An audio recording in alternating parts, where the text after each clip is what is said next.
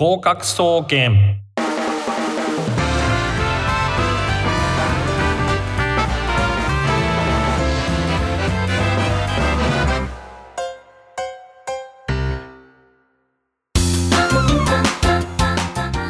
皆さんこんばんは。19時になりました。合格総合研究所。略して合格総研の時間がやってまいりました。私はパーソナリティの渡辺敦です、え私は、え今日ですね、え13日の放送を担当しております毎週火曜日19時調布 FM83.8 よりお届けしておりますスマホやパソコンタブレットの方はリスンラジオ、リスラジというアプリをダウンロードしていただけますと、全国どこからでもこの放送を聞けますので、えーぜひダウンロードしていただいて、調布 FM の合格総研をブックマークしておいてください。この番組は大学受験をメインに様々な受験や資格試験など目標に向かって頑張っているあなたを応援する学習応援型バラエティ番組となっております。えー担当しているクラスのみんな、えーしっかり勉強してますか？ということで、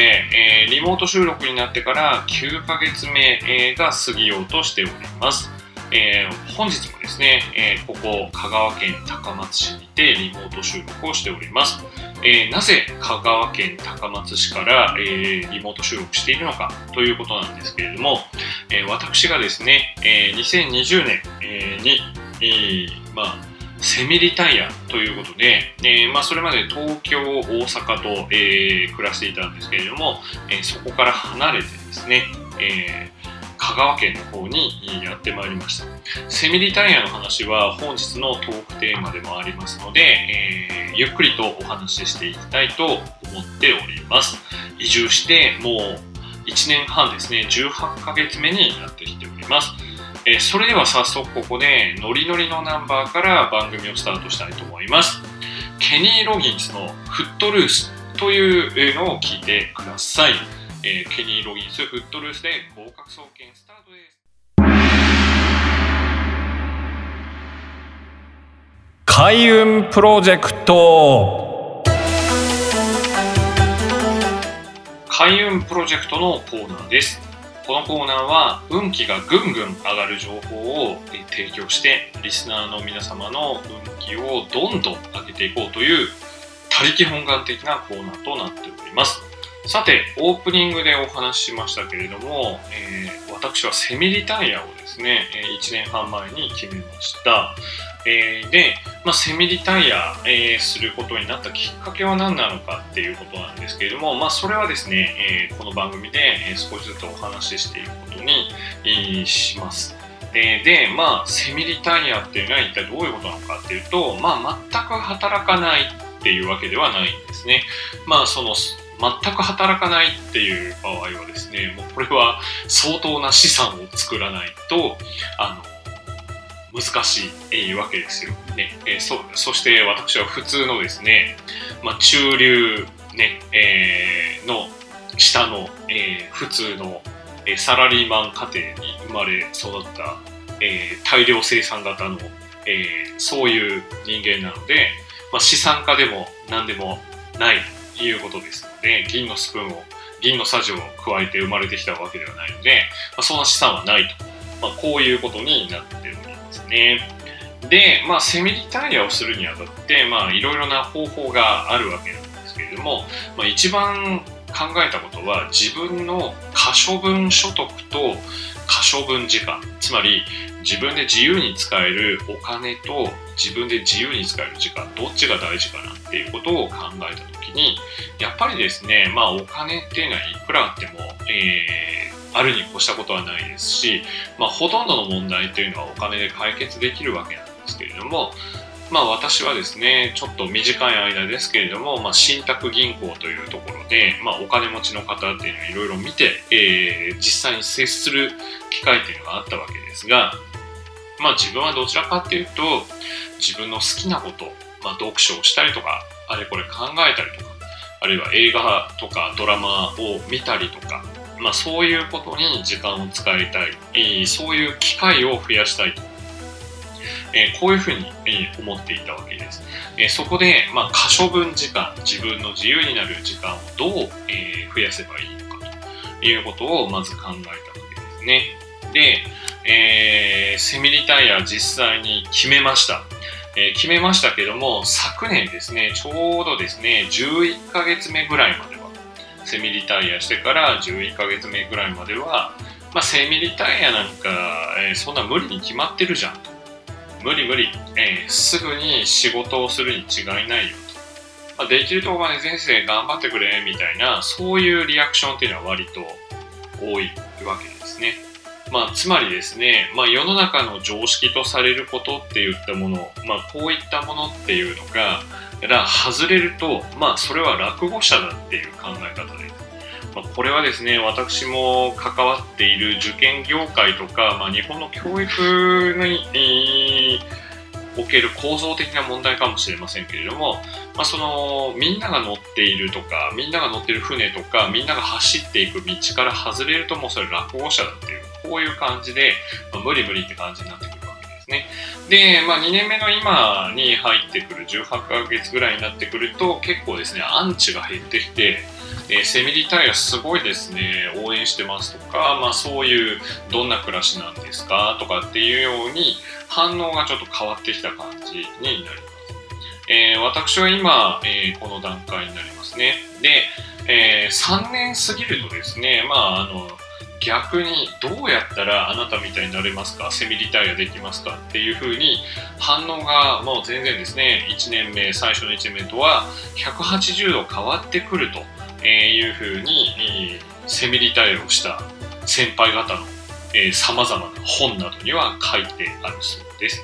まあ、ですので、まあ、なんですかね、えー、ここから申し上げられることはですね、えー、きちんと準備して、まあ、ある程度の、えー、リスクヘッジ、まあ、危険といったものをこう要するにですね避けるそういう手当てをしておけば、えー、セミリタイアは、まあ、誰でもできるよと。まあそうですね、5年準備すれば多分皆さんできると、えー、こういうふうに思ってきますが、そのお話はちょっと1曲聞いていただいて、えー、から、えー、ということです。で、え今日はですね、えまあ、自由というのをテーマにお送りしていきたいと思います。えそれでは開運プロジェクトということで椎名林檎さんの「自由へ道連れ」という曲を聴いていただきました。で曲の前にですねどうしてセミリタイヤっていうことを考え始めたのかっていう話ですね。きっかけは、まあ、とにかくお金と時間を比べた時に自分の使える時間を増やそうと、えー、そういうことになってたわけです。でまあその予備校の講師っていうのは、まあ、いろんな、えー、雇用形態があると思ですけれども、えー、一応ですね、まあ、大手と呼ばれる、まあ、寸大とか河合とか、えー、それから、えー、ヨゼミ投資といったようなところでは、まあ、えー、事業をしたら、えー、一つの事業でいくらっていう、まあ、そういう報酬形式なわけですね。つまりですね、自分の持ってる時間を、まあ、要するにたくさん売ることによって収入が上がるっていう、そういう形になります。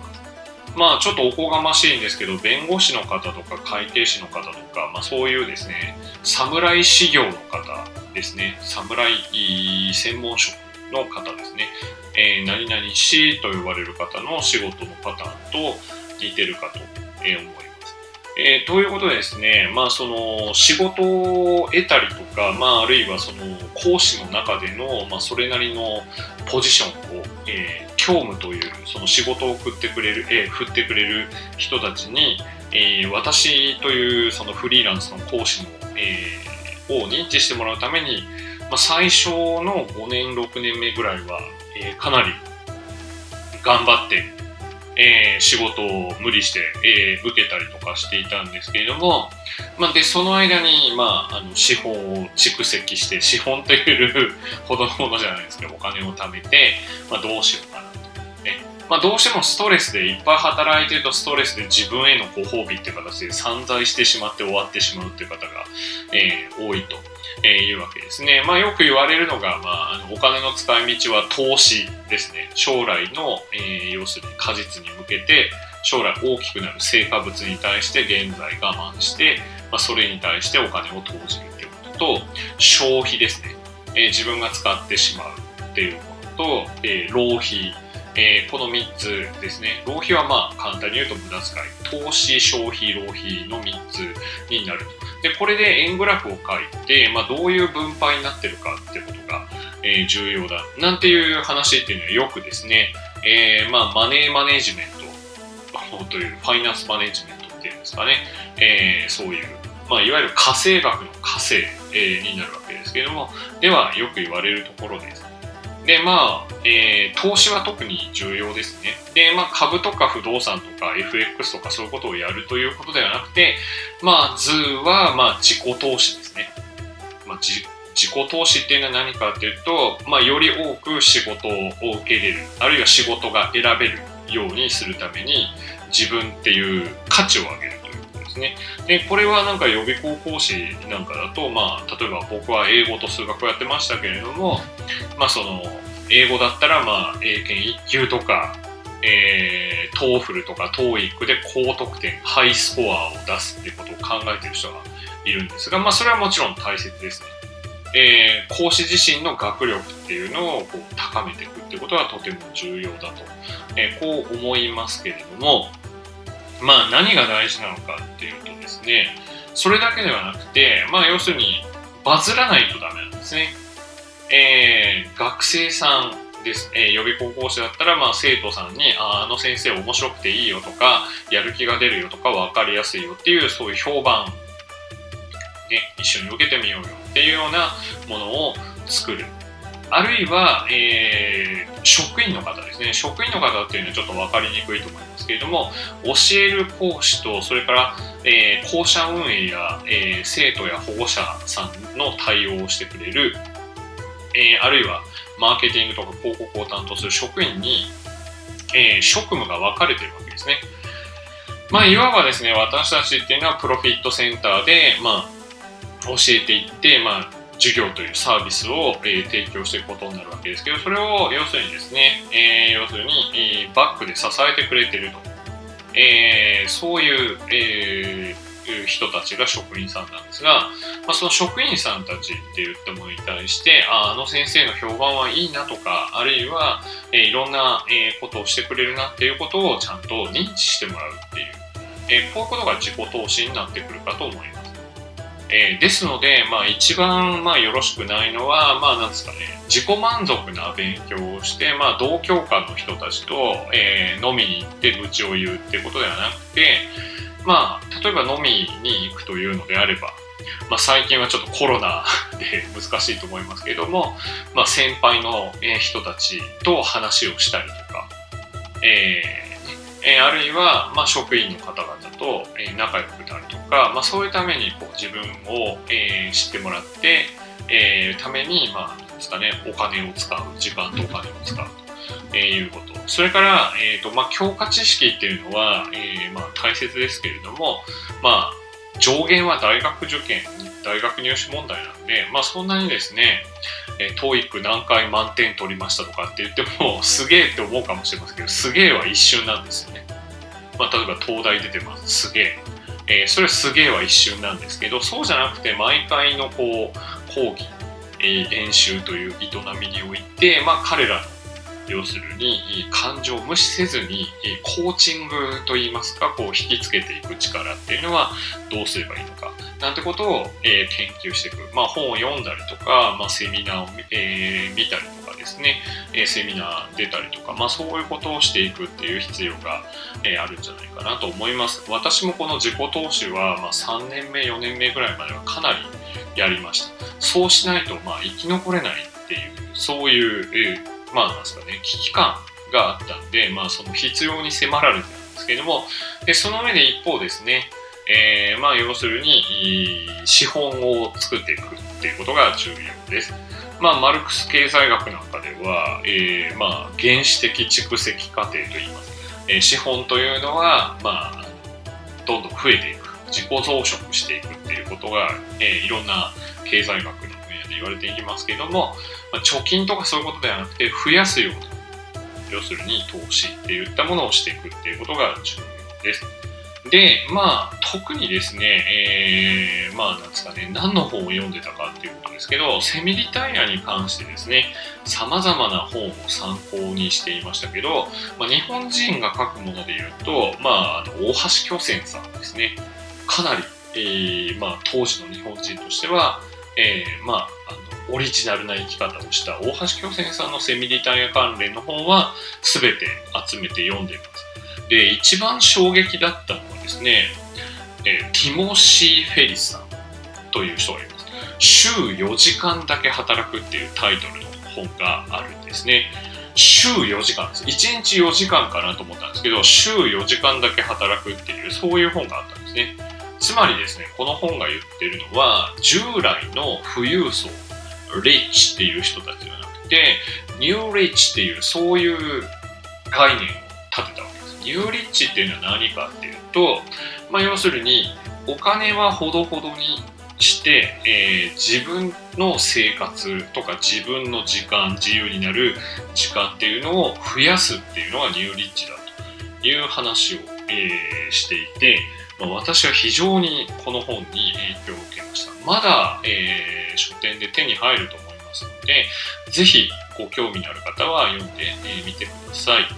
で、この、えー、ニューリッチの人たちというのは、まあ、質素な、え、消費活動で、当然浪費も減るわけですね。え、で、そのためにはどうしたらいいのかっていうと、まあ、見せびらかすため、マウントするため、えー、まあ、インスタとかのための、まあ、消費をしないっていうことで。これはですね、やはり経済学者、ベブレンという、えー、人が言っている、顕示的消費ってやつですね。あるいは、まあ、経済学なんか、えー、経済学、経営学の言葉なんかで言うと、地位財です。ステータスグッズってやつですけど、まあ、その地位に応じて、まあ、当然持ってると思われる地位を予見させるような、まあ、ロレックスの腕時計とかですね、まあ、そういうもの、えー、です。家の大きさとかですね、ブランド品とか車などを追求せずに、えー、働く時間をどういうふうに短くするかっていうことを考えてあとは自分の時間の使い方っていうのを充実させるということが書かれていて、まあ、これ非常にですね感銘を受けましたそして、まあ、その移住っていうことになったきっかけっていうのはロケーションアービトラージというこういう考え方があるわ、えー、でロケーションは場所ですで、えー、アービトラージっていうのは、まあ、差を狙って、えー、する取引のことをアービトラージ、最低取引というふうに言いますけれども、このことについてはまた次回以降の放送で、私の担当の放送でお話しできればなと、えー、こういうふうに思います。えー、それではですね、えー、本日最後のそろそろお別れの時間がやってまいりました。あっという間の30分でしたね。この番組ではお便りを募集しております。えー、取り上げてほしいこと、番組の感想、悩み事、相談などをどしどし送ってください。宛先を申し上げます。メールアドレスすべてアルファベットの小文字で gokaku.music-podcast bunker.com 合格アットマークミュージックハイフンバンカー .com となっております。えー、私が解説しておりますアメーバブログ、アメブロ、えー、ある予備校講師の日常バージョン2、ある予備校講師の日常と打っていただくと、えー、検索できると思いますが、このブログのメッセージ欄からでも結構です。えこちらほぼ毎日更新しております。チェックしてみてください。本日のトークテーマのセミリタイア生活や、あるいは読んだ本、え見た映画の感想などもブログで発信しております。えー、Twitter のアカウントもあります。合格総研と検索していただくと、私と中野秀人さんの、えー、カウントが出てきます。私の方はですね、セミリタイヤアツシという、そういうアカウント名になっています。こちらの DM からメッセージを送っていただいても、えー、全然構いません。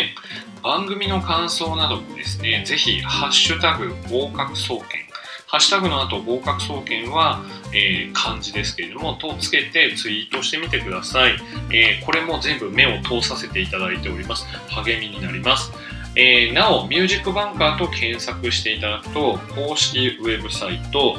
ラジオ番組一覧、トップページのラジオ番組一覧に宛先へのリンクがございます。こちらからも送信可能です。えー私が書いた参考書、大学受験自由英作文がスラスラ書ける本、換気出版、えー好評発売中です。自由英作文をに関してですね、まずどうやって発想して、えー文章を書いていけばいいのかっていうプロセス、過程を重視して丁寧に書きました。えー大学受験英検の自由英作文対策にぜひどうぞ。というわけで今週はここまでとなっております。お相手は私、渡辺敦でした。この後30分は高島さんのドリームワークスをお送りいたします。それでは来週火曜日またこの時間にお会いいたしましょう。さようなら。